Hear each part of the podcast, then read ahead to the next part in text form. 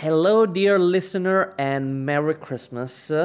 We at the Astroholic have a new Christmas tale for you, although not very Christmassy. But uh, uh, my inspiration this year was a question from a listener. The question was about Italo Calvino's Cosmicomics. And um, this Italian uh, writer in the 60s wrote this uh, fun, not exactly sci fi um, short stories.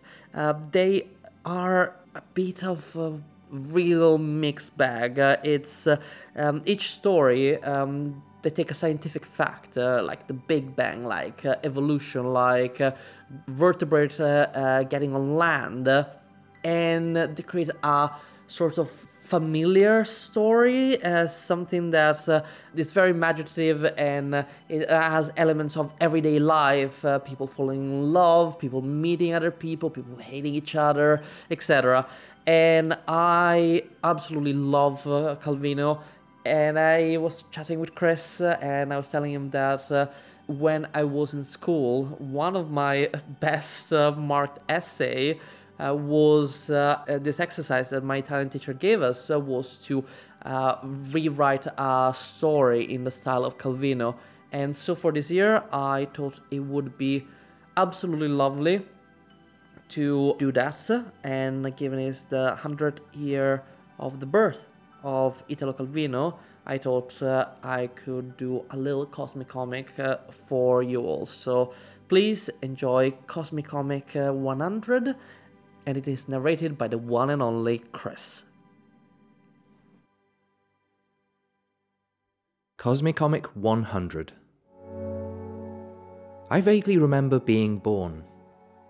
It was at the heart of a massive star that we used to call Hov that me and all my siblings came to be. Mind you, we didn't think of Hov as being massive, just home. But truly, it was enormous, and when I realised how big it was, it was too late. But I didn't know the best was yet to come. It's been such a journey, and I want to tell you this story. I think it's a beautiful story. And maybe it's not unique, but it's mine. It started a while after I was born, but I'm not sure how long. Our lovely star had already swelled up by then, and the hot core that was my nursery was surrounded by a cloud like sphere where elements such as myself could fly about without feeling the gravity much. I never felt very popular. You know, being an oxygen atom, it's not easy. You're not that special. The third most common type of element in the universe was something I once heard a lithium atom tell a beryllium one, mocking all of us oxygens. I didn't take it too personally. I've never really been one to enjoy being the centre of attention, despite coming from close to the centre of a star. This was all of our universe, an intense and hot environment where one couldn't really hold on to one's electron. Sure, we'd heard stories about the wider universe. At first, I thought it was a tall tale told by that rude lithium atom. He loved to act like they'd always been there, bossing everyone about, acting like the eldest. Hydrogen atoms, they are the eldest. The first to have been born in this whole wide universe. And also a lot of the helium atoms were there right after. But they didn't really interact, and they're more solitary than I've ever been. Anyway, I knew from a very distinguished hydrogen atom that Hov was just a star, one of the many in the universe. He remembers very well when the universe started. Well, not exactly the very beginning, but a handful of minutes afterwards, and how much stuff could really happen in the first few minutes.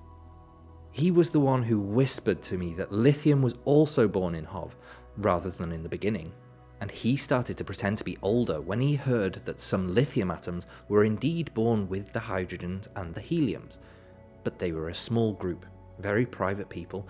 You didn't meet them that often. At least, that's what the elder hydrogen told me. I couldn't stand that lithium. We were born in the same star, sure, from different parent elements, but we were all children of Hov. There was nothing special about one of us over the other. Sorry, I'd promised you a story of my journey, and once again that lithium has riled me up. Where was I? Yes, understanding the full scale of Hov. I was at the edge of Hov that day, and I was speaking with a lovely couple of hydrogen atoms. I'll end up calling them Grandma Hydrogen and Nana Hydrogen, but not at that point. They'd been a couple ever since the beginning, inseparable, moving through the cosmos. I'd asked them if they'd been to other stars, something that I now know is a silly question, but they explained that we were in one of the first stars. She told me how that there was nothing like Hov and the others before, that there were big clouds of gas, and eventually the hydrogen in those clouds got cold. And what's best to do when you're cold? You huddle up. You get close to your neighbours, and more and more hydrogens got together, and it became a big party. And in a party, you meet all kinds of people. And so many new pairings of hydrogen were formed, and well, some of them wanted to contribute to the next generation and become someone new together. And at first, a lot of helium atoms were born. And maybe it was the merging of two people into one, but they were not really interacting with the rest of us. But maybe it was for the better. Eventually, the centre of the party, where all of this merging and fusing was happening, started getting cold. The Nanas guessed that all the party animals had moved on to being the unflappable helium, and something weird started to happen. Hov was closing in on them, all of them. They were all a bit spooked and didn't know what was going to happen. But you know what? The unflappable helium stepped up. They started partying so hard that all the layers of Hov jumped outwards because the core got so hot. And that's how I ended up here, the child of the introverts that learned how to party. Maybe that's where I get it from. I did ask, maybe impolitely, why they didn't merge into helium if they loved each other so much.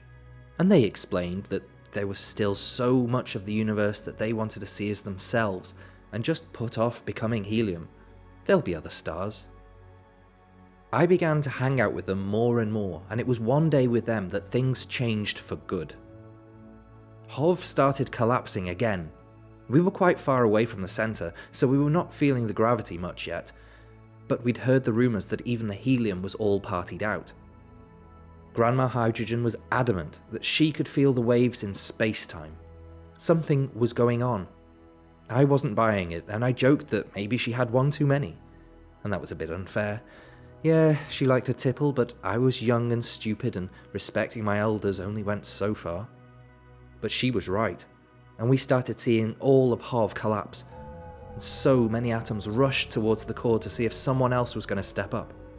We thought maybe the lithium gang would, but they were never that altruistic. And that lithium that always rubbed me up the wrong way, I saw him sneaking away as soon as things started to get bad, probably afraid someone would ask him to step up. Me and the hydrogen started getting pulled in, but then something happened, something none of us expected. The core exploded. The whole of Hov was slammed with such an energy that so many layers were thrown away at high speed. We were quite far out and we were blasted further than I had ever experienced. But I had no time to just consider my situation. I saw Grandma and Nana being pushed apart. At those speeds, they might never get back together. And I might have been young and stupid, but I was a romantic, so I grabbed both of them by the electrons and together we flew into the cosmos. Over time, we learned that we survived a supernova. The three of us, together, became known as Water, and it had a nice ring to it. The Nanas sort of adopted me, and we certainly had gained a taste for the extreme events after our close call with the supernova. So we travelled around quite a bit. We weren't together all the time. I went out and had some dalliances with other oxygen atoms, and I was even in a thruple with a sulfur atom and another oxygen. But once romance faded, I always returned to my nanas, the home cooked meals, the tales of the cosmic dark ages, and our shared hunger for adventure. My shortest and last relationship was caused by one of those adventures. We were flying about two neutron stars ready to merge. A neutron star is what Hov became when it went supernova. But there were two here, and they were going to collide. We'd heard that this was happening elsewhere in the universe, so we set up for a front row seat to view it. And the spectacle was truly unique. The energy released felt like a thousand times our own supernova experience, and from a place where we thought atoms who party too hard went to die, new atoms were suddenly born. Everyone around me seemed only to have eyes for the gold and platinum, so rare, so shiny. I didn't really react to them. I had eyes on someone else. There, I saw him for the first time. Iridium. How beautiful he was. I was hypnotized. I'm not sure I said see you later to the nanas. I flew to him, and it was love at first sight. So intense and passionate and so hot. Unfortunately, it cooled down pretty quickly, and he was off in search of new companions. I went back to the nanas, and we all decided to take a breather, settling on an ice planetoid that was forming around a newborn star. But I guess if we don't find adventure, adventure finds us. That planetoid was destroyed, and bam! We were a shard of rock and ice flying through the cosmos from one star system to the next. Approaching the new star, a small yellow sun, we thought it was a good chance to explore a bit more. We caught our chance during an outgassing event and set to roam this system. Our eyes caught a glimpse of a rocky planet with a lot of surface water, and we thought it could be a nice place to stop for a while. So we flew down into the atmosphere, a grain of ice and dust that had been shot by a star and floated in the air. We met other water molecules and joined them in rain and snow. We became frost and then snow melt, then a mighty river before getting into an ocean and flying back up. But you'd not believe who gets in touch with me as we're having such an adventure. That snotty lithium atom from Hov. Apparently, he's now a big deal in a laptop battery in the suburbs of Perth, Australia. What a pretentious prick. Despite the proximity to lithium, me and the nanas have decided to embrace this Earth for now. It's fun being part of a cycle. A bit of routine and structure never harmed anyone. And we know that our next big adventure could be just around the cosmic corner.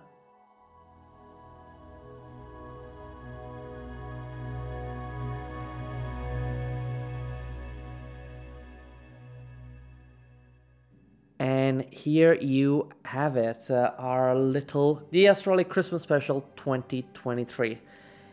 Thank you so much for listening. And now it's time for my little promo. If you don't know by now, I am writing a book. It's called Invisible Rainbows The Unseen Universe Beyond Our Senses. I'm writing this book about all the astronomy we do with light um, that we cannot see and all the incredible discoveries uh, that uh, are coming from that. Uh, and I speak to a phenomenal number of uh, incredible astronomers from all around the world. And I am very excited for a lot of people to read it. If you'd like to pledge for a copy, you can follow the link in the episode description. Thank you so much and have a, a Merry Christmas and a Happy New Year.